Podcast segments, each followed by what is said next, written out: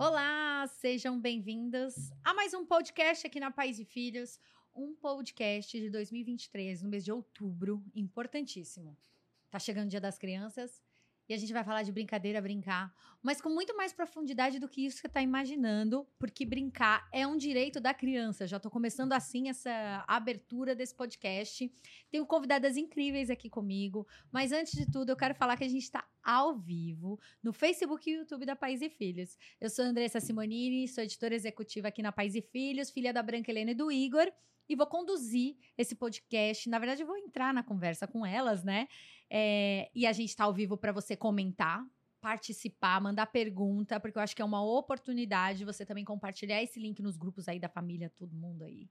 Do meu lado aqui, já para abrir, que esse assunto vai ser muito bacana, não poderia ser diferente ela, Carol, Carol Brownie, que ela é diretora de marketing do grupo ReHap e PB Kids. E ela é mãe do Gabriel e da Malu. Siga ela também no Instagram para ver a rotina dela, a rotina de treinos, rotina de mãe, rotina de trabalho de criança. Isso. Tá tudo bem? Tudo ótimo. A Carol hoje está aqui para falar também desse universo. Não tem pessoa melhor do que um grupo como esse, como a ReHap, para falar de brincadeira, né? Tem tanto estudo, tanta coisa lá dentro, gente. Você entra na loja, vai lá, compra um brinquedo. Vocês não têm noção o que tem por trás na importância de um time todo trabalhando para deixar assim claro e preservar o direito da criança que é o brincar. E comigo também eu tenho aqui a Dani Freixo, International, nossa embaixadora, psicóloga, mãe de Eduarda e Maria Luísa. Bem-vinda. Obrigada, que saudade que eu tava. É, faz quanto tempo que você não pisava aqui na redação? Acho que uns cinco anos, talvez. É? é. Caramba. E eu me sinto entrando em casa, é, sabia? Né? Que eu sinto falar, ai, que delícia, estamos em casa. Mas é sua casa, você sabe, Eu né? sei, claro que eu sei. Por isso que eu gostei de tocar a campanha e falar, ai, que bom estar tá aqui de novo. Muito bem. E agora, ela, que virou uma parceira nossa, a Jang, mãe de Lotus e Lui. Ela é palestrante, enfim, entre outras coisas, sua bio era enorme, a gente só ditou e botou isso aí, tá? Mas assim, é uma parceira nova nossa, né, que, que chegou engajando muito, querendo participar, ela entrava em assuntos, vai nos nossos eventos, sempre tem alguma coisa para perguntar e participar, então a gente falou, cara, vamos chamar ela, a Jang, ah. para estar tá aqui com a gente. Bem-vinda. Obrigada, tô tão feliz de estar aqui, você não tem noção. E a primeira, a minha primeira vez, já tô me sentindo em casa, hein? É, ah, pode se sentir. Se quiser vir mais vezes, tem bastante trabalho. Ah, então pode me chamar que eu venho com o maior prazer. Bom, gente, é o seguinte. Falando nisso, né, que esse assunto brincar é um direito da criança, brincar é muito mais do que uma atividade de lazer e se mostrou fundamental no desenvolvimento infantil, a ponto de se tornar um direito garantido pela Organização das Nações Unidas, a ONU, por meio de Declaração Universal dos Direitos da Criança, feita em 1959. No Brasil, esse direito foi reforçado em 1988 na Constituição Federal, por meio do artigo 227. E também em 1990, é, quando apareceu o Estatuto da Criança e do Adolescente. No artigo 16 está escrito exatamente isso. O direito à liberdade compreende os aspectos, entre eles, brincar, praticar esporte e divertir-se. Então é por isso que a gente traz esse assunto, não só para falar de ideias para você fazer no Dia das Crianças, mas realmente o quanto é sua responsabilidade de todas nós fazer e preservar o direito da criança do brincar. Porque isso vai afetar não só agora na diversão, mas também numa parte de desenvolvimento importante na fase adulta. E não sou eu que estou falando isso, são os dados e os especialistas e vocês, que todos são especialistas nisso, é, para falar desse assunto. Então eu quero começar, antes da gente dar sequência na conversa, e a gente é uma conversa normal, gente? Não aquela que a gente estava fazendo fora. Agora é ao vivo. Ô, Dani, por que, que a brincadeira tão importante no desenvolvimento familiar e infantil? Familiar. Eu, fico, eu, eu me emociono, né? Eu fiquei uh, revendo alguns conteúdos sobre o brincar. Uhum. E no ano passado, no YouTube, eu fiz uma semana sobre o brincar e falando sobre é, o que o brincar proporciona tanto dentro da família quanto é, em termos de estímulo de desenvolvimento. Uhum. E eu peguei várias brincadeiras que eu falei, gente, é muito, é muito extraordinário. Mas hoje eu tenho uma filha de 18 e uma de 15 e nós ainda brincamos. O brincar proporciona encontro, olhos nos olhos, contato físico, segurança, contato emocional, desenvolvimento né, cognitivo, psicológico, tolerância à frustração. Tudo isso a gente consegue através do brincar. E se a gente for recordar das nossas mais é, antigas memórias, você vai olhar que o brincar estava lá. O brincar com primos, o brincar com pai e mãe. Então, assim, é como se a gente colocasse esse lugar num cantinho do hipocampo, né? Num campo é, muito precioso da memória, porque existe uma carga emocional que acompanha o brincar que faz com que esse momento se torne formador. É um momento. Sabe que você falando isso? Eu tô me vendo na cabeça assim. Eu brinquei muito. E eu perdi bastante, eu lembro, fiquei chateada. Agora, pensando, eu tô lembrando, mas se fosse para falar de uma memória da infância, de alguma brincadeira, eu jamais ia lembrar. Ai, quando eu perdi.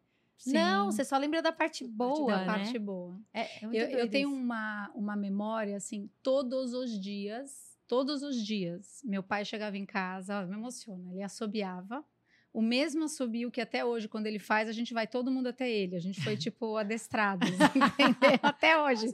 Minhas isso. filhas, a mesma coisa. Toda vez que ele, ele assobia, vai todo mundo atender. Então, ele entrava em casa, ele soltava ele, esse assobio. E ele subia as escadas, eu e a minha irmã, a gente, minha irmã é mais velha, dois anos, a gente já estava na ponta da escada esperando. E aí ele chegava, ele imobilizava a gente, nem encostava, mas a gente já morria de fazer de cosquinha. E depois ele colocava a gente ou em cima da prateleira, sabe a prateleira da TV? Ele botava a gente em cima da prateleira ou em cima da lareira.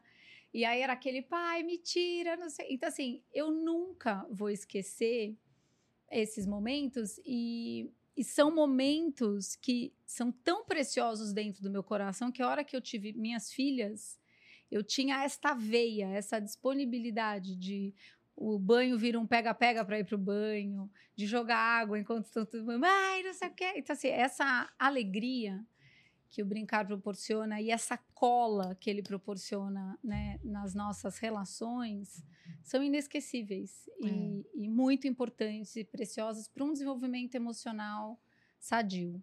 É, o Carol, você nem você hoje é diretora de marketing da ReHap, PP Kids desse mundo de brincadeira, mas você nem sempre viveu profissionalmente nessa área, né? Há quanto tempo que você está na ReHap? Três anos. Há três anos. Como que foi entrar nisso? Isso é legal saber. O que, que você teve, o que, que você descobriu do brincar? Você teve que fazer uma imersão profunda nisso, né? E o que, que mudou em você, assim? É, o que, que facilitou, né? Foram é, três anos que eu tô. É, eu tenho o Gabriel de sete e a Malu de quatro. Então eu falo que eu não entrei nesse mundo. Eu entrei na empresa há três anos, mas no mundo eu entrei há quase oito anos. É, e isso é muito legal porque eu já vivia como mãe dentro de casa todo esse encantamento da brincadeira, como é que você vê o desenvolvimento, como é que você cria conexão passamos por uma pandemia onde acho que eh, o brincar salvou muita gente uhum. no meio desse caminho. Você entrou na pandemia, então? No... Eu entrei na pandemia. Uhum. Eu entrei no meio da pandemia sem saber ainda, porque tinham quatro, cinco meses, achando que a pandemia ia durar mais um mês, né? Então, demorou um pouquinho a mais. Mas, assim, como o brincar, ele, ele, ele trouxe, é, ele traz essa conexão muito forte. E quando eu entrei para a ReHap, é, eu entendi através de uma série de pesquisas, estudos, né, parceria com muitos profissionais, porque né, eu não sou uma profissional da área, profissional de administração, mas não sou é, uma profissional de desenvolvimento, mas da importância de fato que a gente como mãe vive no dia a dia e a gente vê acontecer quando, como os estudos mostram pra gente que isso é real de fato. Uhum. A importância do brincar, a importância de criar essa conexão, a importância de criar esses momentos que seus filhos vão, vão se lembrar, a importância disso para momentos onde você não tá perto, porque a gente não consegue estar tá perto o tempo todo. Então, como é que isso conecta é, de mamãe, eu lembro disso, eu lembro daquilo, como é que isso traz pra gente uma facilidade melhor de curar os conteúdos que a gente leva para dentro da empresa, porque a gente acaba vivendo muita coisa. Tem muitas mães dentro da empresa, muitos pais, então a gente consegue trabalhar em algo que a gente acredita muito pela conexão e que a gente consegue trazer para dentro de casa. Então, quando eu falo que eu trabalho 24 por 7, tem gente que fala, nossa, mas é isso mesmo? É porque, assim, de fato, a gente consegue trazer isso para 100% da vida, mesmo quando você tá entre amigos, porque a gente fala muito de criança, mas, cara, os jogos, quando você vai viajar no final do ano, entre pais mesmo, quando você já é mais velho, cara, isso traz uma reconexão. Você lembra das suas recordações de infância, é, você lembra do que que construiu aquela relação que você tá trazendo. Então, assim, para mim foi juntar é, o que eu já era como mãe, né, e tudo que eu acreditava em conseguir levar isso para mais pessoas, conseguir trazer mais conexão e conseguir ver como isso tem uma base de fato é, de desenvolvimento que traz tudo que a gente vê dentro de casa. Então, Mas quando você, você, tudo bem, você mãe, já estava com esse ambiente formado dentro de casa, se preocupando e lendo também, bem informada do que seria importante para o seu filho.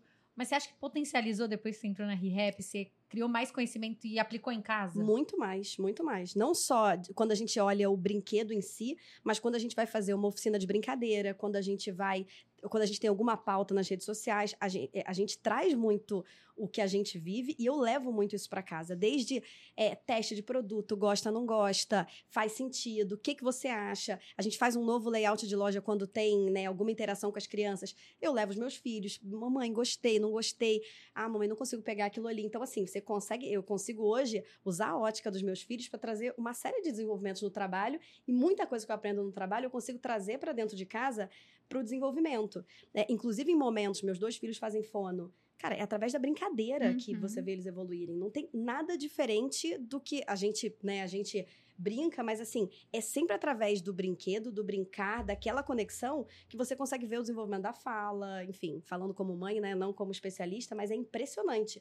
E aí a gente consegue trazer esses conteúdos e eu consigo trazer isso para dentro de casa. Então é, é, muito legal fazer esse, essa triangulação né, dentro desse mundo. Eu acredito que você tenha bastante trabalho e desafios como uma parte corporativa, vamos dizer, mas deve ser muito gratificante o assunto.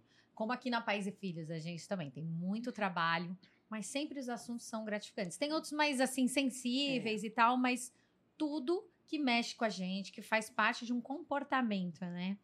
Ô, Jang, você explica um pouquinho o que você faz hoje, porque eu só botei palestrante, ponto. Aí eu falei, vou deixar ela falar. Eu sou imigrante taiwanesa, então eu tô aqui desde os oito anos. E hoje eu, eu trabalho. Dessa informação. É, eu Vou falo mandarim. Dela, eu falo mandarim, inclusive por causa disso, né? E eu trabalho com famílias multiculturais, inclusive para quem tem essas diferenças culturais, não somente internacionais, como nacionais também, porque aqui dentro do Brasil, olha quantas diferenças culturais a gente tem. E essas diferenças culturais geram muitos conflitos dentro de casa. Então eu trabalho com famílias multiculturais para trazer uma harmonia dentro de casa. Como fazer para entender o outro, né? Que na verdade um é somente diferente de mim. Né? E isso acontece em todas as famílias. E é isso que eu faço, trazer essa harmonia que dentro legal. do lar. Legal saber. Legal. Aquelas que não estudou a pessoa profundamente antes de convidar. Eu só gostei, bem, Jang. Foi assim. não, mas que legal isso. E tem tudo a ver com o que a gente está falando. É, né? eu sou uma comunicóloga, né? Formada em comunicação social. E, e vendo vocês falar de brincar, eu só tô assim, ó. É. Cara, é muito fácil falar para quem brincou, né? Acho que nosso primeiro encontro foi sobre, exatamente sobre brincar, né? Lá no, no, seminário Pais e Filhos. Aí eu fico pensando, como imigrante, eu sou taiwanesa, né? Por ser é, asiática, sabe como que é uma educação asiática? Uhum. É super uhum. difícil, é desafiador de lidar. Uhum. Então, na minha infância, ainda por ser imigrante, a gente não tinha dinheiro quando a gente chegou no Brasil. Então, eu não tive como brincar. Eu não tive brinquedos. Meu primeiro brinquedo era trabalhar. Né? Era isso que eu tinha. Então, as, a, na minha infância, eu não tenho imagens assim de brincar. Eu não sei o que é brincar. Mas eu lembro de brinquedo que eu ganhei uma vez. Minha mãe conseguiu uhum. dinheiro para comprar um presentinho de Natal. E ela embrulhou e guardou. Mas por meses estava lá. E eu e meu irmão, a gente descobriu o que, que a gente fazia. Todo dia a gente desembrulhava brincava enquanto ela estava trabalhando, tipo, estava fora de casa. e quando eh, chegava, sabia pelo barulho, já guardava direitinho, colocava dentro do saco e deixava lá do lado do armário, que a gente sabia onde ela guardava. Então chegou o Natal quando ela, olha, porque a gente não comemora Natal, né? E quando ela assim, deu para presente pra gente, a gente, nossa, que legal, né? Mas a gente já brincou meses com ali, aquele brinquedo, sabe? E foi o único brinquedo que eu tinha. Eu, eu, eu lembro que era uma casinha com aquelas bonequinhas, sabe? Nossa, eu amava. A gente brincava todos os dias. e aí, aquilo. quando você vem pro Brasil numa cultura completamente diferente, hoje com filhos, né? Como que você quis fazer diferente? Pois criar essas é. memórias. Eu vim pro Brasil, agora aí eu cresci nessa, nessa, nessa cultura. E eu casei com um brasileiro. Então, imagina, eu trabalho com famílias multiculturais exatamente por causa do desafio que eu tenho dentro de casa. Brincar com meus filhos era, foi uma, um fator bem desafiador para mim. Como eu não sabia o que era brincar e como eu ia brincar se eu não sabia o que era brincar. Então, eu me cobrava muito com isso. E quando a minha filha era pequena, hoje ela tem 16 anos, mas quando ela era pequena, eu estava mergulhada no, no, no mundo asiático. Ela estudava na escola chinesa. Então, eu botava essa criatura para estudar o dia inteiro. Então, ela estudava o dia inteiro. Metade, meio período, quando ela era pequena, ela estudava dia, período integral numa escola chinesa. Onde era o quê dentro da escola? Era estudar. Era decorar, decorar, decorar, decorar aquelas poemas que eu odiava quando tinha que estudar, mas eu fiz a minha filha fazer isso. Aham. E, e outro quando ela foi para o saiu do infantil, foi para o fundamental, continuei fazendo ela fazer meio período de estudar em chinês, mais meio período na escola. Então ela não sobrava tempo para ela brincar. E eu trabalhava muito, então eu também não brincava, e eu também não sabia o que era brincar. E aí isso passou, aí veio meu segundo filho, repetiu a dose, né? A mesma coisa, só que com ele eu percebi que eu tinha que brincar. Alguma coisa me dizia que eu tinha que brincar. E a minha filha, ela sempre foi muito obediente. Então, ela não exigia nada da gente. E eu também falava, não, não é, não é brincar não é legal. Porque a gente, eu aprendi isso, né? Então, como a gente replica isso para nossa nossa vida, não porque nós não somos más pessoas, porque nós fomos educados dessa Normal, forma. Sim, com certeza. E a gente acaba não, quando a gente não sabe, a gente replica isso até descobrir que não é bem assim. Então eu tive que aprender a brincar com meu filho. Então, a- com meu filho eu aprendi, eles têm diferente de cinco anos. Então eu aprendi a deitar no chão, porque era uma criança que enfileirava todos os carrinhos, sabe? Então eu sentava no chão, brincava. Mas não era uma coisa fácil. Era uma coisa extremamente desafiadora Cara, que pra mim. sorte a nossa. Que é Sim. você aqui nesse podcast com a gente. Imagino quantas pessoas não passam pela mesma situação. Uma por não ter tido dinheiro para ter dinheiro para brin realmente brinquedo para brincar. E, e deve ter, ter tido pais, né, que acabaram enfatizando o estudo, achando que o futuro está nos estudos. Só que não, é no brincar que a gente desenvolve. É. E olha Também, que, né? que coisa curiosa. Na pandemia, eu entrei na pandemia na ReHap, é, uma das frases mais buscadas no Google era como brincar. Uhum.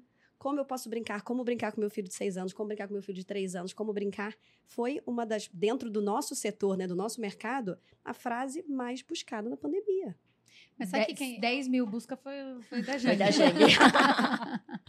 Mas sabe uma coisa que é interessante? Muitos pais e mães que eu acompanhei falavam, Dani, eu não sei brincar. E, e, obviamente, dentro de tanta informação, inclusive sobre o brincar, às vezes vira um tem que brincar, te vira, né?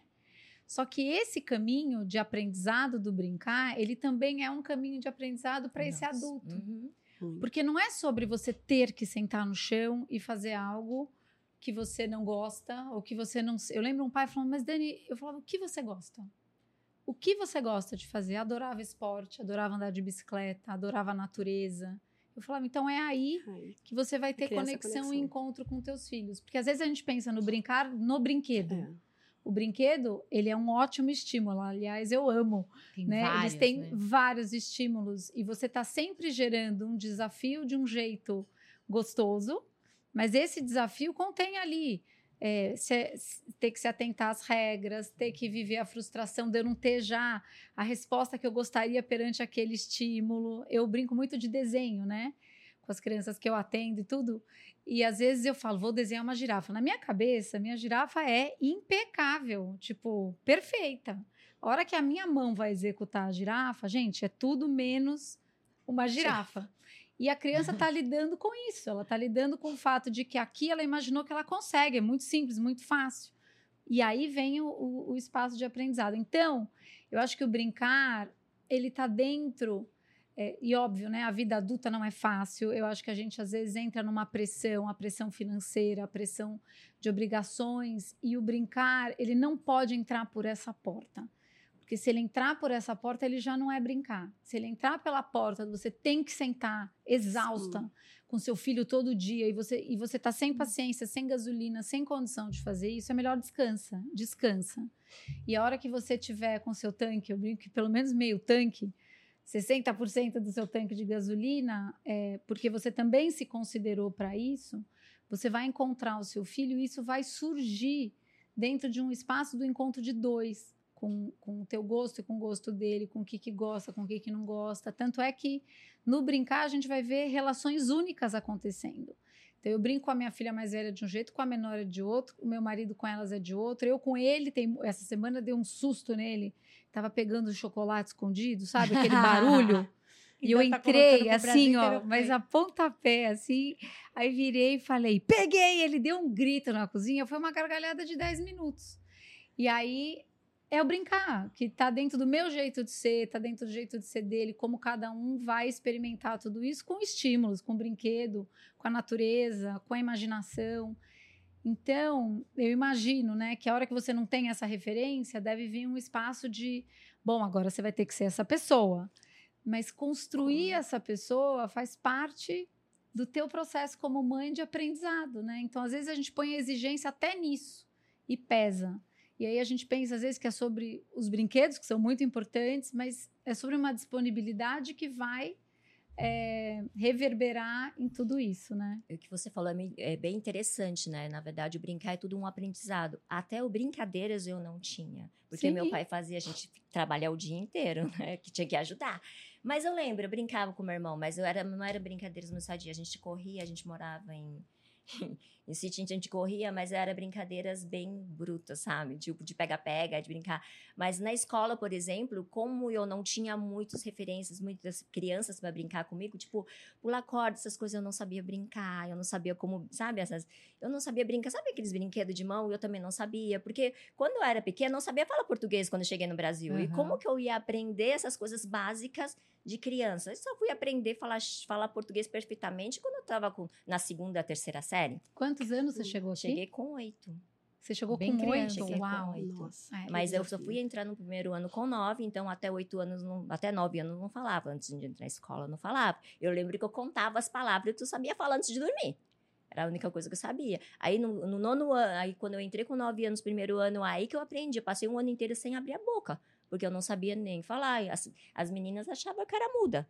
Seu então, português é perfeito. Brincar? É incrível, né? É, mulher. Mas eu não. Você aí... devia dar aula de português para imigrantes. Juro para você. É verdade. Porque você sabe. É, aquelas que já tá, Tá, o currículo é pequeno. É, é que eu sou intérprete. eu trabalho como tradutora e intérprete, exatamente por isso. Uhum. Sabe? Da, da, facilidade que eu tenho das duas, das, suas, das duas culturas, né? Então eu consigo interpretar na negociação as pessoas que precisam de um, um empresário para o outro. Eu consigo fazer essa negociação Uau. exatamente pela essa, essa dupla cultura, culturalidade, né? É. E agora a gente está falando disso, né, Carol? É, tudo que a gente está dizendo muito é sobre vínculo, né? Sobre criar histórias. E sabe que a Jang trouxe um assunto que não estava nem na pauta, mas que eu sei que é uma preocupação da ReHap de reforçar isso, que é a questão da diversidade, a questão da inclusão, né? E evitar o capacitismo também em relação à brincadeira. A gente sabe que na ReHap tem algumas bandeiras que vocês se preocupam, em que todo mundo pode brincar. Como que você vê hoje isso, né? Você viu que a gente teve uma experiência aqui ao vivo de uma pessoa que veio de uma cultura diferente, não sabia brincar, aprendeu, né? Você acha que brincar aprende, independente qual seja a limitação ou não limitação ou não tem limite, sabe? É, a gente lá na ReHap acredita muito nisso, é, até porque muitas vezes é, o que a gente enxerga como limitação a criança não enxerga. Claro.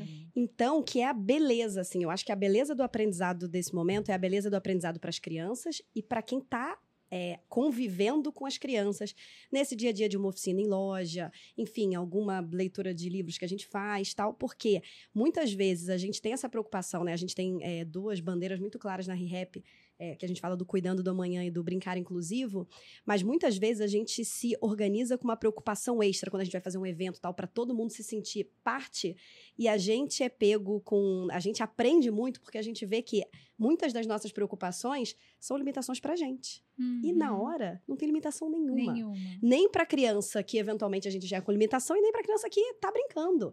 Então, assim, é de um aprendizado pra gente olhar e a gente começar a ter outra perspectiva sobre, né, sobre capacitismo, sobre inclusão, porque claro que você tem que fazer um ambiente favorável, uma estrutura favorável para que todo mundo consiga brincar, se desenvolver e aprender naquele momento. Você tem que pensar é, quais são os estímulos que você vai fazer para dar essa condição, mas muitas vezes você tem que relaxar um pouco mais para e, e, entender no dia a dia, né? Depois da segunda, terceira vez a gente entende que a limitação às vezes está muito mais na gente do Total. que no dia a dia. Diagnóstico não é destino, não é verdade? Então, assim, às vezes a gente vai olhar e vai falar, ai, não consegue ainda. A palavra mais importante é o ainda, e, e, isso conta dessa exigência do adulto, né? Às vezes a gente queria. Ah, muita, eu recebo muitas mensagens, Dani, eu não jogo porque meu filho chora. Eu não jogo porque não sabe perder. Mas ainda não sabe perder. E vai perder e vai ser acolhido. E aí você vai falar, vamos de novo? É assim mesmo. Aí ganha. Aí aprende a ganhar também, porque às vezes ganha e fica, eu sou, dó, dó, dó, blá, blá, blá, e sacaneia o outro. Então, assim, é um processo lindo. Gente, você me fez lembrar. É lindo. Sabe, meu pai, quando a gente era mais novo, quando eu era mais nova, eu sou filha única do meu pai. Ele comprou aquelas câmeras de gravar, e na época não era isso aqui assim, né? Era aquelas câmeras assim, desse tamanho, assim. E ele conectou na TV uma vez, e eu lembrei muito disso. E aí eu ficava me vendo. E eu já era bem aparecida, né? Que eu queria ficar na televisão. E, e tem um, uma gravação disso que eu estou com uma amiga brincando de algum jogo. Aí ele deu até uma bisnaguinha pra gente na mão, assim, a gente tá comendo, e eu ganho. E eu fico, ganhei! E a minha amiga faz, ah, eu sou muito burra, sabe, assim, brincando. Aí eu levanto, hahaha, fui na frente da câmera e começa. Tipo assim, ganhei mesmo. Né? Eu acabei com a raça dela, eu não. Eu assisto esse vídeo e eu fico, gente, que horror! É.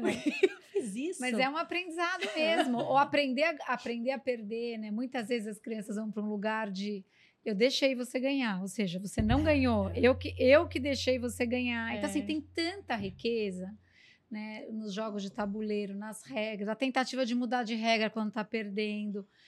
Tudo é aprendizado. E se a gente exige na nossa expectativa que ele já deveria saber, a gente está tirando a oportunidade de, de aprender. aprender.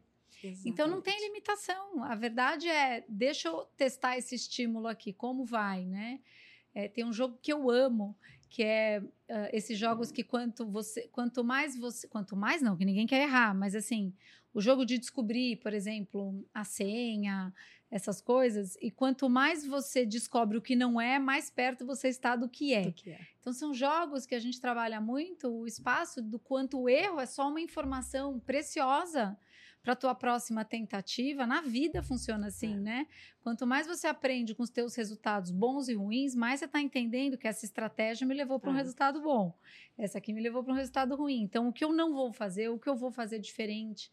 E tudo isso a gente amplificando coloca na vida, na, na vida. escola, em como eu estudo, em como eu vou na, nos aprendizados todos. Então é muito lindo ver o brincar como uma grande escola. Uma grande escola. Da gente ir aprendendo a lidar com a realidade da vida, que a realidade da vida não nos obedece, né? Não obedece uma criança que quer jogar e só ganhar. E, e já saber, né? E desenhar a girafa. E aí a gente vai chamando ela para um espaço de perseverança, de entrega, de, de dedicação, de esforço de disponibilidade. Então, assim, é muito legal, é. né? Muito. Eu acho que a oportunidade do adulto, né? Porque a gente fala que a criança aprende pelo exemplo, não adianta você falar. É, eu só descobri isso de fato depois que eu fui mãe. É o exemplo total. E quando você está brincando, quando a criança vê que você também erra, que você também tem dúvida, que você também muitas vezes Sim. não sabe o que fazer, que você tem que perguntar, que você tem que pedir ajuda, cara, é incrível, porque eu já tive, né, o feedback das crianças em casa falando: "Mamãe, mas você também não sabe?" Não, mas mamãe também não sabe tudo. Não, então vamos descobrir junto, vamos pesquisar, vamos ler as regras, vamos tentar de novo. Então, assim, você mostra que não tem perfeição, que tudo bem errar. Então, é tão legal, né? O, o jogo é incrível, pro, proporciona né? o exemplo, de fato, e de você começar a botar o pé no chão de todo mundo, de, né, das crianças verem que, cara, é todo mundo igual e como é que a brincadeira traz esse tipo de exemplo e traz discussões muito válidas, né? Coloca a gente no mesmo time, coloca a gente como adversário, coloca a gente num espaço, assim, é muito extraordinário é. mesmo.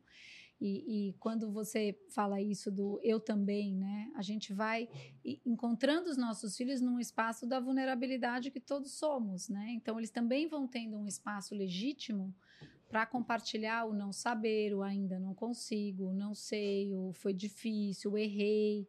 E a gente vai se tornando um lugar seguro dentro das nossas casas. E a brincadeira proporciona muito esse lugar também. Né, além de todo o resto da vida acontecendo, né? E aí, escutando isso, né, Jang, na sua situação, né? Eu fiquei imaginando você porque você teve uma criação, uma cultura onde se estudava, tinha que acertar, tinha que seguir um padrão, assim, né? Provavelmente Sim. muito exigente. É, uma né? exigência muito grande, né? Como que você vê hoje isso, né? A importância de quebra mesmo, de erro, de não quero estudar hoje. É que eu acho que eu sempre fui meio rebelde como eu vim pro Brasil, eu acredito que eu nasci no lugar errado, deve ter sido isso, sabe? Deus falou assim, vai para lá, mas depois você volta para aprender, para ensinar. Não, e tem uma missão linda, que no fim é. você flexibiliza toda essa questão cultural, é um exemplo Sim. de flexibilidade, né? E a gente vai aprendendo realmente com nossos erros, né? Que para mim também essa diferença de cultura foi exata, extremamente desafiador para mim. E tá aqui para mostrar para as famílias chinesas mesmo que pode fazer diferente. Não, não é só porque eu aprendi dessa forma que pode que tem que ser assim para sempre, sabe? Falando você dentro de casa, eu tenho esse exemplo. Eu tenho um marido que brinca pra caramba, aí eu olho e falo, que saco, não achei graça nenhuma. Hum. né? E então, bem, é difícil, isso, né, é, também, de, de tem... tipo assim, de descobrir também o que você gosta e o que Exatamente, você não gosta, né? Exatamente. E, e, e, o legal também é, é autoconhecimento, né? E trabalhar, falar assim, puxa vida, tá tudo bem não tenho culpa em relação a isso, eu só não sabia como. Agora eu estou no meu lugar de aprender, assim como as crianças. Então eu falo muito isso para as crianças. Eu não estou fazendo isso porque eu não, não porque eu não gosto, é porque eu não sabia. Eu estou aprendendo junto com você. Então é um aprendizado contínuo, né? E em casa, meu marido, ele é. Na pandemia, a gente descobriu o jogo de tabuleiro, então agora é tudo jogo de tabuleiro. E lá você vê como realmente a criança nossa, tem, aprende estratégias, é incrível, aprende a perder, é aprende a ganhar, aprende a persistência, né? Então, a, a, se todo tipo, também, se né? divertir também. Então, é, para mim, eu acho que para todas as mães, todos os pais que não tiveram a oportunidade de brincar, com os filhos, na verdade, é um processo agora de, de realmente de reaprender, de aprender. De resgate, né? No fim, sabe. resgata a tua infância, né? Sim, e a gente precisa trabalhar essa criança que está aqui dentro, uhum. né? Que não uhum. teve a oportunidade, mas o mundo está te dando uma segunda chance de você aprender o que você não teve a chance de aprender lá na, na, infância, mas que agora é o momento, que nunca é tarde. Com certeza. A gente fez um evento recentemente lá na ReHap, que foi no Dia dos Avós, levei minha avó. Ai, que, que legal. Foi eu, minha irmã e minha avó. E aí a gente levou algumas influenciadoras com mães, as avós, enfim, a geração, né? Porque as avós são bem responsáveis por brincar, né? Não pode esquecer, Sim. eles são fundamentais. Sim. E até hoje, eu tô morando com a minha avó, né? Então, ela ama jogar baralho. Só que eu tô bem falta. Agora que eu pensei, vou dar uma jogada. Bota na mas, agenda. É, mas existe essa coisa de, de que brincar não é só para criança, né? E teve, tivemos a prova ali. Quando a gente colocou a brincadeira ali para todo mundo brincar, tava, era, um, era uma brincadeira de desafios em equipe. Todas as famílias. Se uma não consegue, todo mundo perdeu. Então, o tempo passa assim. A gente tem um dia muito diferente. É, eu percebi muito isso. Só que com as rotinas turbulentas uhum. que a gente uhum. tem, né? Carol, você é uma pessoa que trabalha pra caramba também. É, às vezes fala assim: não, eu não tenho tempo para brincar hoje. Não dá. A brincadeira às vezes tem que parar para brincar, ou no meio de alguma coisa pode acontecer, ou tudo bem falar hoje não tô afim mesmo, quero dormir, é isso.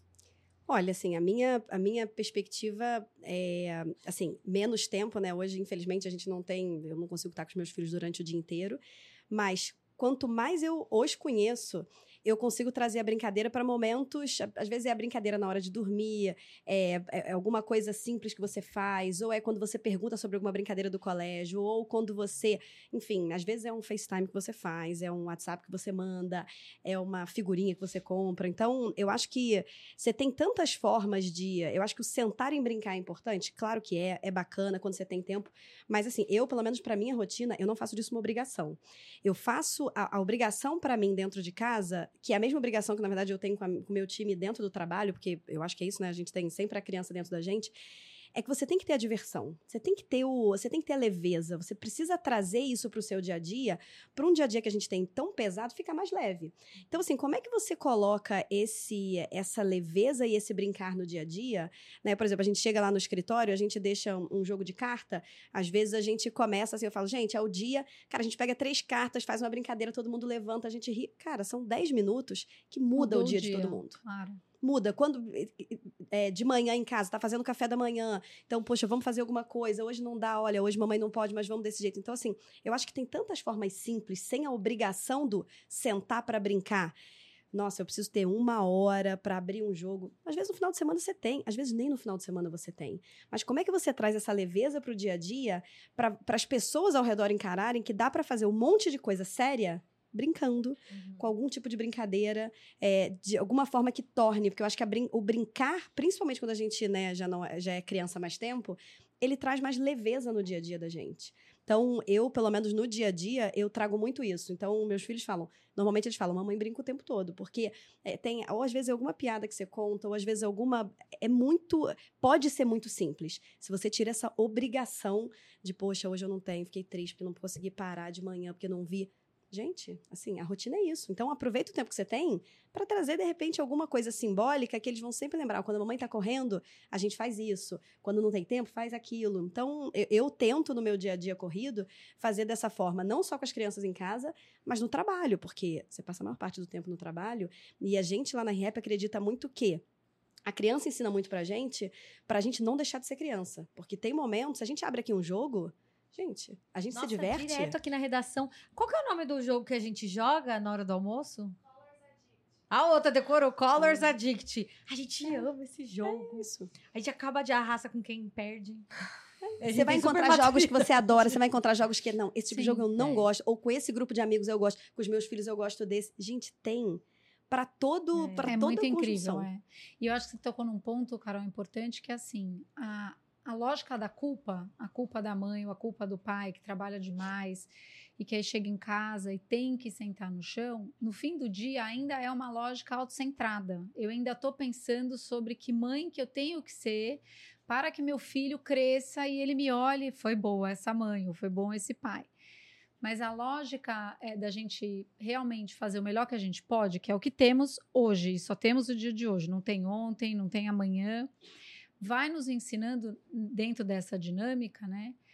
Qual é a medida também é, do, de um espaço de cuidado conosco, né? De um espaço de você. Como é que você. Eu encho meu tanque parando para tomar o café, eu encho meu tanque, às vezes, é, depois do almoço eu desço e fico lá fora, tomo 10 minutos de sol, às vezes vai jogar um jogo. Então, assim, a hora que a gente também vai aprendendo, é, que não é sobre dar conta de tudo, a gente não dá conta de tudo, mas é sobre a gente fazer o melhor possível e ir aprendendo a gerenciar o que é realmente prioridade, a gente vai ver que o brincar ele não é uma coisa que se estar na agenda e que não, não funciona. Aliás, nem vai dar certo, porque aí você tem que fazer isso, vira uma obrigação mas ele vai estar tá num espaço que vai ganhando mais é, disponibilidade de acontecer conforme a gente vai é, se conhecendo e cuidando da gente. Então, por exemplo, dicas, deixa depois do jantar, eu faço isso na minha casa. Até hoje, a gente ama jogar jogos depois do jantar. Então, tá lá uma pilha, fica à vista. Vai, hoje vai ser o quê? Vai ser uma partida de tá? Tá bom, mas vai ser melhor de três? Vai ser não sei o quê? Que é todo mundo muito competitivo, né? Então começa a o melhor negócio. de três eu só é. decido se eu, se eu, eu perder também, a entendeu? Não, melhor de cinco virou, não, tá tarde, vamos. Então assim, essa disponibilidade, ela não vai ser construída na nossa agenda e nem no espaço do sobrou tempo, não vai sobrar tempo. Mas vai acontecer num espaço da gente ir aprendendo mesmo a nossa vulnerabilidade no fim do dia. Para a gente ir um, é, experimentando esse relacionar ao longo do dia.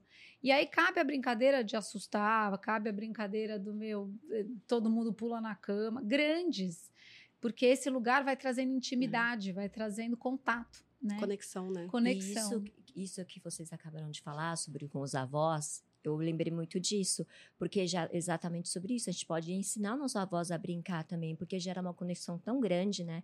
Porque, assim, os avós, muitos avós estão juntos com as crianças, com cuida do, do, dos netos, mas muitos não, muitos estão afastados. E o brincar, levar, na hora de visitar os avós e levar algo que os avós Super. podem brincar, tipo um baralho, tipo um jogo simples, ajuda eles também na memória, né? Então, gera memórias afetivas tanto para as crianças quanto essa conexão Sim. com a avó, que às vezes gera uma. Quem ensinou a gente a jogar baralho, exato. gente? É Minha avó me ensinou a embaralhar daquele jeito, crá, Exato. sabe? É, Ela botava todos os netos. Vamos, gente, cada um tinha um baralho aprender a embaralhar. É. Uma paciência, um isso. tempo, né? Que hoje. e, é. e vô e vó tem paciência. Tem. Isso é uma Isso coisa tem. que tem. E tem Vou tempo falar, também. É, e não tem a Tem. culpa que a gente, É, né? Essa culpa da mãe isso. de tempo. Eu vejo isso lá é, na minha casa, né? A minha mãe fala muito. Ela fala, ai, minha filha, ser mãe é maravilhoso. Somos três filhos. Mas ela fala, ser avó é muito É melhor. muito bom. Porque eu, é tudo que eu gosto, sem a culpa do que eu não preciso fazer. Então, assim, ela fala, eu brincava com vocês, mas eu brinco muito mais com os meus netos. Senta, brinca, brinca de coisas que ela não conhece, se dedica a aprender, é, ver o que, que cada neto gosta, então vamos jogar, como é que bota todos juntos, que tem idade diferente, como é que... Gente, é incrível. Tem hora que eu falo, gente, eu tô aqui cansada, sem paciência, e minha mãe tá lá. Olha que aprendizado que a gente tem com essa avó. E se a gente pensasse que nem essa avó? Não tivesse essa culpa, olhasse realmente com o olhar que essa avó tem. Hoje, a gente, com tanta coisa no dia a dia, a gente acaba não olhando para isso. E a gente só vai ver isso lá na frente. E olha só o aprendizado que a gente tem com as avós. Puxa, porque eu tenho tempo agora para olhar. E se eu dedicasse um pouco de tempo para olhar realmente o que cada um gosta? Né? Olhar, assim, ouvir o que essa avó disse e falei, Conhecer, puxa né? vida, eu poderia fazer igual também. Ele, ela também está me ensinando que posso fazer diferente hoje. Não É, precisa tão- é tão esperar. interessante, tem- a pesquisa da felicidade, ela é um sorriso, o resultado dela. Quando a gente tinha lá os nossos 16 anos, o que você pensa é, quando eu for adulta, eu vou fazer o que eu quiser, aí eu vou ser feliz e dedê. E hoje eu acho que esse, essa idade está mudando, né? Mas a gente tem o sorriso, a infância, hiperfelicidade e a velhice. Por quê? Porque nesse momento aqui, vai, vamos botar dos nossos 30 aos 50, é a hora que entra o a grande força de trabalho, a É, grande a pressão. pressão da vida. E a gente tinha a ilusão na nossa adolescência de que aqui você vai ser livre. É. Não, amor, você tem o boleto, você tem o filho, você tem o trabalho, você uma tem merda. hora. É, uma, A é, é é puxado. E aí a gente tem grande parte da culpa porque ao invés da gente aceitar a vida que é, eu acho que o ponto é aceitar que a É. vida, a- nos É nossos isso. 30, 40, tendo filho, é essa. E a hora que a gente aceita, você fala, ok, agora eu vou aprender a navegar. Porque senão a gente tá num meu, eu não queria que fosse assim, ai que vida pressionada, ai que horror, eu não consigo fazer nada do que eu quero. Mas nunca foi sobre isso, a gente que criou essa expectativa. E a hora que a gente aceita essa vida, a gente vai conseguir viver, apesar de tanta coisa, né? Do trabalhar tanto, do, do tanta coisa em cima da gente, a gente vai conseguir viver felicidade. A felicidade de, aceitar e entender que a vida e a felicidade estão acontecendo nesse relacionar-se com tudo. Com o trabalho, com as pessoas, com a casa, com a família, com os desafios, o quanto a gente vai se afiando nessa vida, o quanto a gente vai se transformando nas nossas relações que tiram a gente dessa centralidade que eu imaginei que vai ser assim. Gente, eu tinha cada imaginação para minha vida que eu ia entrar, ia estar tudo sob controle, não é isso? Aí você fala, não, hashtag só que não. E aceitar isso coloca a gente na vida de verdade e faz a gente grato pela vida que é. Porque mesmo as coisas difíceis moldam, é, afinam o nosso instrumento, desenvolvem quem a gente pode se tornar a cada experiência, principalmente dentro da família. Então, É. assim, é incrível, né? É. E Gente. muitas vezes a gente acha que quando a gente estiver na velhice, né? Quando gente for avó, eu vou brincar mais. Hoje, esse fim de semana, minha sogra me perguntou. Eu falei assim, nossa, tô cansada, porque eu tenho uma sobrinha de dois, né? Aí eu falei, nossa, tô cansada. Aí minha sogra dando risada, assim, quando você for avó, você vai ter que ter, imagina eu com a minha idade. quando você for avó, você também tem que ter paciência, tem que ter disponibilidade e disposição para brincar. Aí eu pensei, puxa vida, minha filha me falou essa semana que ela não queria ter filho, então pode ser que eu nem seja avó.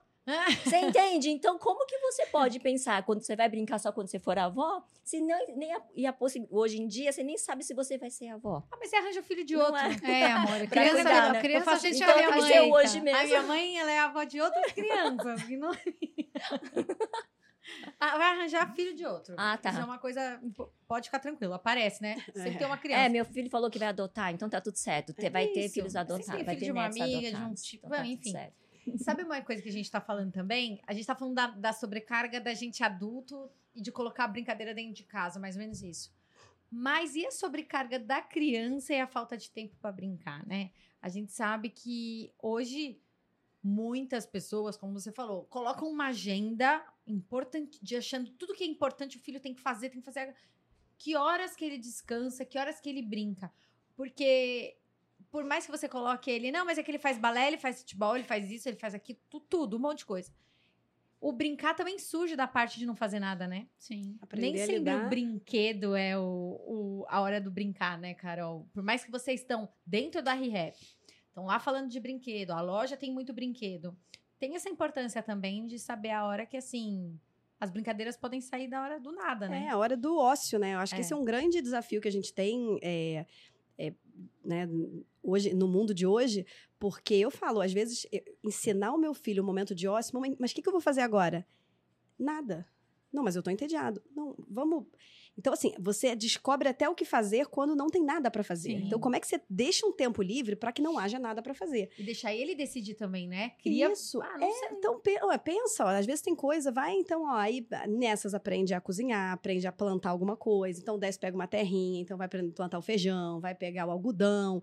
Enfim, começa a entender o que que é, porque eu acho que com essa a geração que a gente tem hoje, com acesso à informação e tela e tudo, cara, você pode não ter, você pode ficar fazendo alguma coisa o tempo todo. A nossa geração era um pouco diferente, você não tinha esse acesso todo. Então tem hora que você falava, gente, acabou mesmo, o que que eu vou, vou inventar uma brincadeira, vou pegar um papel, vou é, então, assim, eu, eu incentivo muito isso dentro de casa e a gente conversa muito sobre isso na ReHap, né? O quanto o brinquedo é um instrumento fundamental para desenvolvimento, mas o quanto. É, não é ele o tempo todo. Então, assim, ah, é, a gente fala, é, é- brinquedo, assim, às vezes tá na hora de dormir. Cara, a hora de dormir é uma hora mais tranquila, de repente é uma hora de leitura, é uma hora de conversa, é uma hora de conexão, é uma hora de se saber o- quais foram as brincadeiras bacanas do dia, o que, que você aprendeu no colégio, o que, que você mais gostou, o que, que você vai ensinar pra mamãe e pro papai.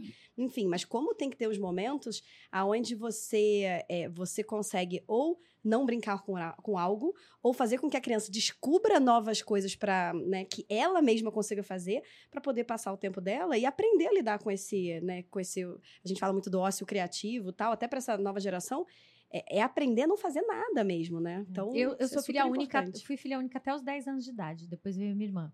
Então, eu lembro muito agora você falando do quanto a minha mãe me conta, essa parte eu não lembro, que eu ficava sempre puxando muito ela, mãe, vamos comigo, vamos comigo. Eu é, chegava num lugar, minha mãe falava, vai lá brincar com as crianças, eu falava, vamos comigo, vamos comigo, né? Mas eu lembro também muito de sozinha inventar brincadeira. Por exemplo, não sei porquê, eu amava brincar que eu era secretária de um, de, de um de odontologia. Claro. De aí- odontologia? É, de odontologia. Específica. Aham, fazia. Pegava uma Eu só precisava de uma folha de sulfite grampeador, Claro. que eu amava, e caneta. E escrevi o, nome, o seu nome, não tinha ninguém na minha frente. Só escrevi o nome da pessoa e amava brincar de passar cheque. Eu não tinha o cheque. Então eu pegava a folha, cortava, Criava um a brincadeira era cheque, criar o lógico. cheque e ficava passando o valor do cheque. Bom, né? É ótimo. Podia valer, né? Alguma coisa. Eu Podia. decidia quanto custava aquele cheque. Ah, esse aqui é 10 mil reais. Mas essa construção, né? Mas, Uhum. assim, gente, isso tem um valor para absurdo, absurdo de desenvolvimento, de, de, de novo, de conexão. Olha a lembrança que você tem. Pode ser que você não lembre de algum brinquedo específico, Aham. só que você lembra desse momento onde você construiu alguma coisa, ou que você juntou. Né? A gente fala muito também, ah, o brinquedo. Cara, as crianças têm uma capacidade de olhar para dois brinquedos que, Que para o adulto, não, tem, nada a absolutamente nenhuma conexão sim. e criar uma história que você não sabia nem que poderia existir. Então, assim, eu- a minha filha chegou ontem do colégio e ela tirou uma foto. Ela ontem criou uma girafa, uma girafa pássaro. Pa- Primeira coisa que você ouve, você fala, gente, mas como assim? Ela explicando o que que era girafa pássaro, por que, que ela chegou, porque ela pôde escolher, porque ela gosta da girafa, mas ela também gosta de voar. Cara, você olha para aquilo e fala, gente, em que momento da vida a gente é tolhido para que isso não seja mais uma, né, uma coisa tão é, usual no nosso dia a dia? Porque é incrível, assim, a capacidade que, né, que a criança tem de criar, de inventar, e aí ela vai, bota, pega o bonequinho e bota em cima e tal, e cria um cenário, você fala, gente, ela pegou três brinquedos, metade de três brinquedos com que ela criou, que ela trouxe do colégio, com... e Cara, isso que você falou é tão importante, Dani. O É. quanto os adultos interferem às vezes na brincadeira, né? Né, eu acho que antes tem uma coisa importante, que é assim, a nossa geração de adultos, tendo filhos, não deixa de ser a geração de maior acesso à informação. Então, assim, somos a geração, isso, minha percepção, tá? Não vem de pesquisa, isso é bom deixar claro, mais terapeutizada e a geração com maior acesso à informação. Isso posto, a hora que nós temos filhos, então, assim, também somos a geração é, que entende, e algumas linhas da psicologia podem ter colaborado para isso, que entendem que o desconforto, ou o vazio, ou a dor, ou a dificuldade que a gente experimenta vem do que nos aconteceu. Então, pegando a Jang aqui, o que te aconteceu foi estímulo para quem você se torna. Porque existe um espaço ali no meio, e a logoterapia vai falar muito disso, do que você fez com o que te aconteceu. Poderia ter sido algo que definiu a tua história, ou algo que você vai usar de estímulo para fazer o que você vai fazer com tudo isso. Então, esse espaço do que a gente faz com o que nos aconteceu, eu acho que talvez agora a nossa geração está entrando em contato. Então, segura essa informação. Essa geração, a hora que teve filhos, nós, e eu fui, imagina eu com a psicologia toda atrás, você com a- o, o brincar atrás, Jang com essa história. O que, que a gente faz? A gente entrou numa pressão enorme de eu preciso, pela minha força, fazer diferente ou fazer tudo dar certo para que este adulto chegue lá na vida adulta e não tenha as questões que a gente teve. A única linha que vai dizer do vazio existencial é a logoterapia do Viktor Frankl, que é extraordinária. Por quê? Porque ela vai colocar esse espaço desse vazio, desse desconforto, de qual é o sentido de eu estar aqui, o que, que eu vim fazer, que, que sentido que faz tudo, essas perguntas primordiais da vida, ele vai colocar isso como parte da existência. E a hora que ele faz isso, por que, que eu estou dando essa volta aqui? Porque a hora que nossa geração é, criou ou teve filhos, a gente de verdade estava esperando que a gente ia fazer download 100% do nosso programa e que você ia fazer tudo daquele jeito. E a hora que você fizesse tudo desse jeito, seu filho ia chegar lá. Era tipo um teletransporte. Já vai chegar lá e já deu certo, e já está bem resolvido, e lida bem com as emoções. Então, se a gente pudesse, a gente tiraria o processo do meio do caminho, porque a gente já quer chegar lá para que sejamos vistos diferente de como nós vimos nossos pais. Só que essa linha da psicologia ela vai dizer também é, dessa centralidade, dessa, dessa, do quanto cada um de nós tem um script de como a gente quer que as coisas sejam. Por isso que a educação, por mais que a gente tenha informação, ela vai acontecer dentro desse afiar constante, porque você pode falar fofamente com seu filho, vai tomar banho, e ele não vai, do mesmo jeito, entendeu? Então, a nossa geração agora, é, acho que a gente está caminhando, porque o brincar ficou num lugar que a medida de eu fazer essa pessoa dar certo, ela veio primeiro. E nisso entrou a carga pesada do precisa falar inglês, mandarim, espanhol e, e precisa ter o esporte. E a gente buscando uma perfeição para que lá na frente não um para evitar desconforto, dois para evitar frustração, para que ele consiga já saber sem passar pela pelo processo, processo. de aprender que tem frustração, tem desconforto numa vida que não nos obedece. Então, eu entendo que essa sobrecarga, ela vem de um espaço de tentativa dos adultos de fazer tudo dar certo pela né? nossa própria força, quando na verdade a vida continua sendo um dia de cada vez, é o que temos. A gente não tem todo este controle e é nessa vulnerabilidade que o brincar traz, que um filho vulnerável triste traz, que a gente vai realmente formar. E formar dentro de um espaço do a mamãe também está aprendendo, o papai também não consegue. E a hora que a gente vai para esse lugar de formar nesse um dia de cada vez com todas as oportunidades, nós não vamos usar do, do teletransporte nem do download 100% está pronto, mas a gente vai colocando sementes de bons valores, bons princípios, boa conduta, achando a medida de cada filho, os talentos de cada filho, e isso vai verdadeiramente formar uma pessoa dentro desse encontro da, das pessoas falhas que somos, das pessoas imperfeitas que somos, com muita, com perdão, com misericórdia, com amor, com compreensão. E aí não é mais sobre nós, não é mais sobre que mãe a gente vai ser lá na frente, como é que vão ver o que a gente fez, né? Isso é libertador, porque senão, por mais que a gente viva esse processo com os filhos, ainda é tudo sobre nós. E não é. É, é uma oportunidade incrível que a gente tem de amá-los, compreendê-los e acompanhar esse voo lindo. Como eles são. Que é individual e de cada um. Ô, Jang, dentro disso, da sua história que você contou aqui, do aprendizado do brincar, qual que é a melhor parte para você, então, para resumir assim, sobre brincar com seus filhos? Ou brincar sozinha, ou brincar com seu companheiro, enfim. Qual é a melhor parte para você que você aprendeu? O que, que te traz? É a conexão coisa que eu não tive com meus pais. Então hoje eu tenho com meus filhos. Então essa hora do olho no olho, de estar tá sempre junto.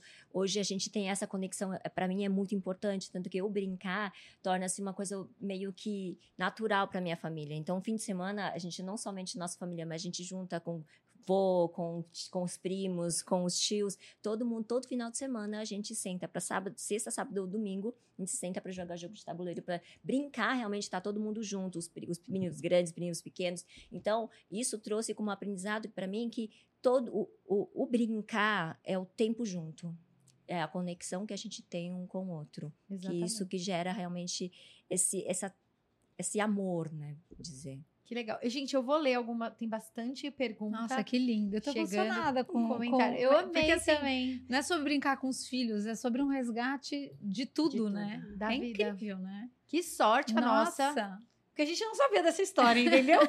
então, com que tanta profundidade linda, assim, tá?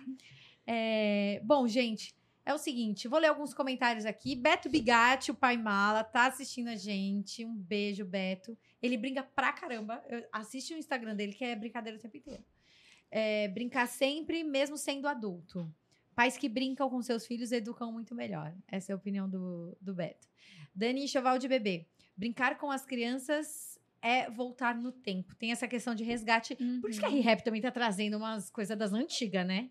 A gente vê na loja agora. Tem Outro bastante. dia, eu mandei pra Gi da ReHap Pô, lançaram o negócio da Moranguinho. Minha, 10 ah, anos nossa. da minha vida, a é. festa foi da Moranguinho. Minha mãe falava, vamos fazer uma festa diferente esse ano, Andressa? Moranguinho. Não tinha é. conversa. Mandei até pra Gil. Eu preciso disso aqui, pelo amor de Deus. Não, e a gente quer apresentar isso para os nossos filhos, para é, nossos sobrinhos, claro. para amigos. Então, assim, a eu gente traz gênios, isso. lembra dos gênios? Uhum. Eu tenho cara um cara, cara, um tudo cara, isso. Cara, que é. Que coisa, é. ninguém mexe naquela. O daquela época, né, com aqueles desenhos, né? É. Bom, deixa eu ler mais aqui. Ah, tem um aqui super legal, vou ler pra Jang. Dan Cardoso mandou assim, ó. A Jang é uma mulher maravilhosa. O Lui a transformou e fez ela ser essa mulher incrível que ajuda muitas famílias a se conectarem. Que é, coisa tipo, linda. é meu, meu marido e meu filho, né? Tipo, ai, meu Deus do céu. linda. Ah, gente, olha, eu agradeço tanto que pena que você não chegou antes na Pais e Filhos. Não sei onde você estava, que não falou comigo antes. Ou você falou, Estou a gente aqui. não se conectou. É... Eu não sabia da profundidade nessa história. Foi muito engraçado que teve, a gente fez um evento recentemente e não tinha nem, nem microfone para a plateia. Eu falei, cara, vem aqui alguém no meu microfone fazer perguntas. E você foi uma delas. E foi uma pergunta com muito empasamento, de vontade de querer transformar. Então, quando a gente pensou nessa live, quem vai ser a mãe? É, por mais que sejam mães, mas é. quem é o papel que vai trazer as informações de dentro de casa, né, para essa para esse podcast? Falei, cara, tem a Jang, ela tem vontade de transformar. E eu acho que esse projeto com o ReHap que a gente está fazendo aqui ao longo do ano inteiro, ele é para transformar. Quando você lembra brincar, pode pode invalidar a palavra achando que é besteira, mas não é. Brincar é coisa séria. E a gente está vendo aqui. Então, quando você fez uma pergunta num evento tão embasada num poder de uhum. transformação, eu falei, cara, a Jang é legal para essa conversa pelo poder de transformar. Eu espero muito que é isso que a gente consiga aqui com esse podcast, com os cortes que vão sair. De verdade, obrigada por ser tão generosa em contar sua história em aplicar da sua história a transformar outras vidas. E eu acho que todo mundo aqui faz um pouquinho disso, né? Carol, a primeira vez que a gente conversou foi isso, né?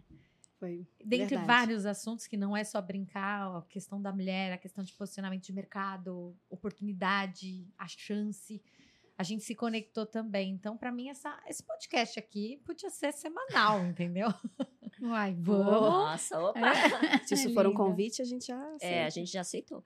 Nossa, eu tô muito feliz realmente de, de poder ajudar mais famílias, de ter, ter tido a mesma história, porque eu vejo que não é somente a minha história, mas a história de muitas pessoas. Né? E se a gente puder ajudar uma família de cada vez, sabe, a gente já consegue transformar muitas crianças hoje em futuros adultos mais felizes, com suas próprias famílias mais felizes também. É sobre transformar gerações, né? Então, a partir de mim, eu transformo as próximas. É isso aí. Gente, Dia das Crianças está chegando. É um dia de presentear. Tem criança com 18 anos pedindo presente para os pais, que a gente sabe. É, já não é mais criança, mas tem essa vontade. Por isso que eu acho tão importante ter datas comemorativas. Porque eu acho que elas marcam, podem ser um novo ciclo e elas reforçam a importância do porquê ela tá ali, né? Existe o ganhar o presente, que é uma delícia, vai lá em rap, compra só moranguinho. É, dá para você mesmo se você já é adulto É, isso aí. né? Se tá tudo presenteia. certo, se presenteia. Mas o importante é a gente ressaltar isso e falar sobre isso. Eu acho que por isso que a gente trouxe essa live, sabe? Esse podcast. Que não era. Vamos fazer conteúdos de dicas de brincadeira. Entra no site da Pais e Filhos, tem um monte de conteúdo sobre isso. Tem as meninas do Tempo Junto também, entra no perfil delas. Tem a ReHap que também traz conteúdo. Bom, enfim, todo mundo. Mas a questão é muito mais profunda como essa, e a gente trouxe aqui. E pela nossa surpresa, que bom que a gente se conecta e traz pessoas incríveis. Eu quero agradecer, porque eu acho que a gente. O tempo foi embora, né?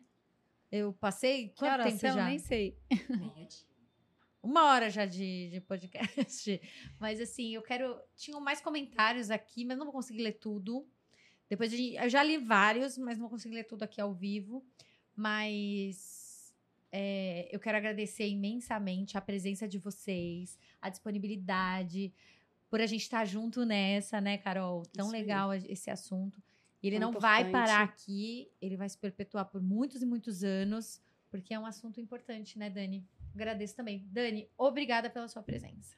Ah, eu que agradeço a oportunidade da gente pensar sobre, né? E essa emoção toda é porque pensar sobre coisas importantes e sobre o que realmente é importante, que é a gente estar junto, é, é o que há de mais essencial. Eu que voltei para o Brasil, né? Tô perto de sobrinhos que eu não vi nascer e brincando com eles, graças a Deus. Que né? legal.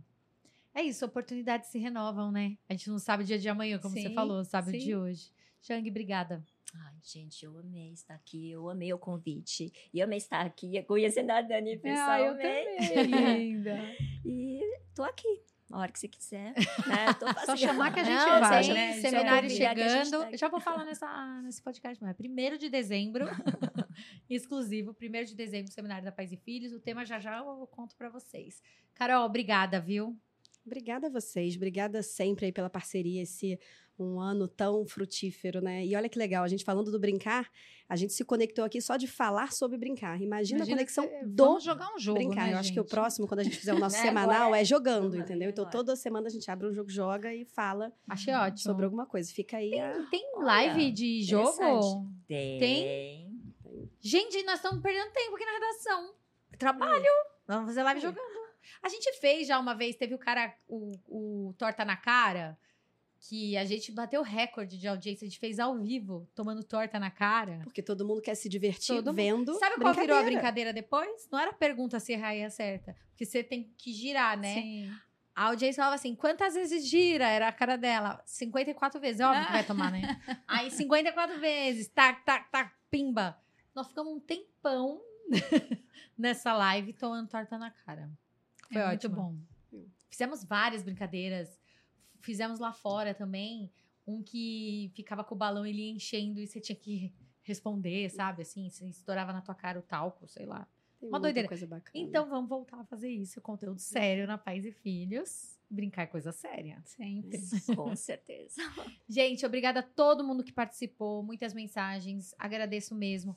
Brinquem, não só no Dia das Crianças, mas tem uma programação enorme aí, vários hotéis, lugares, parques, lojas estão com programação para esse feriado.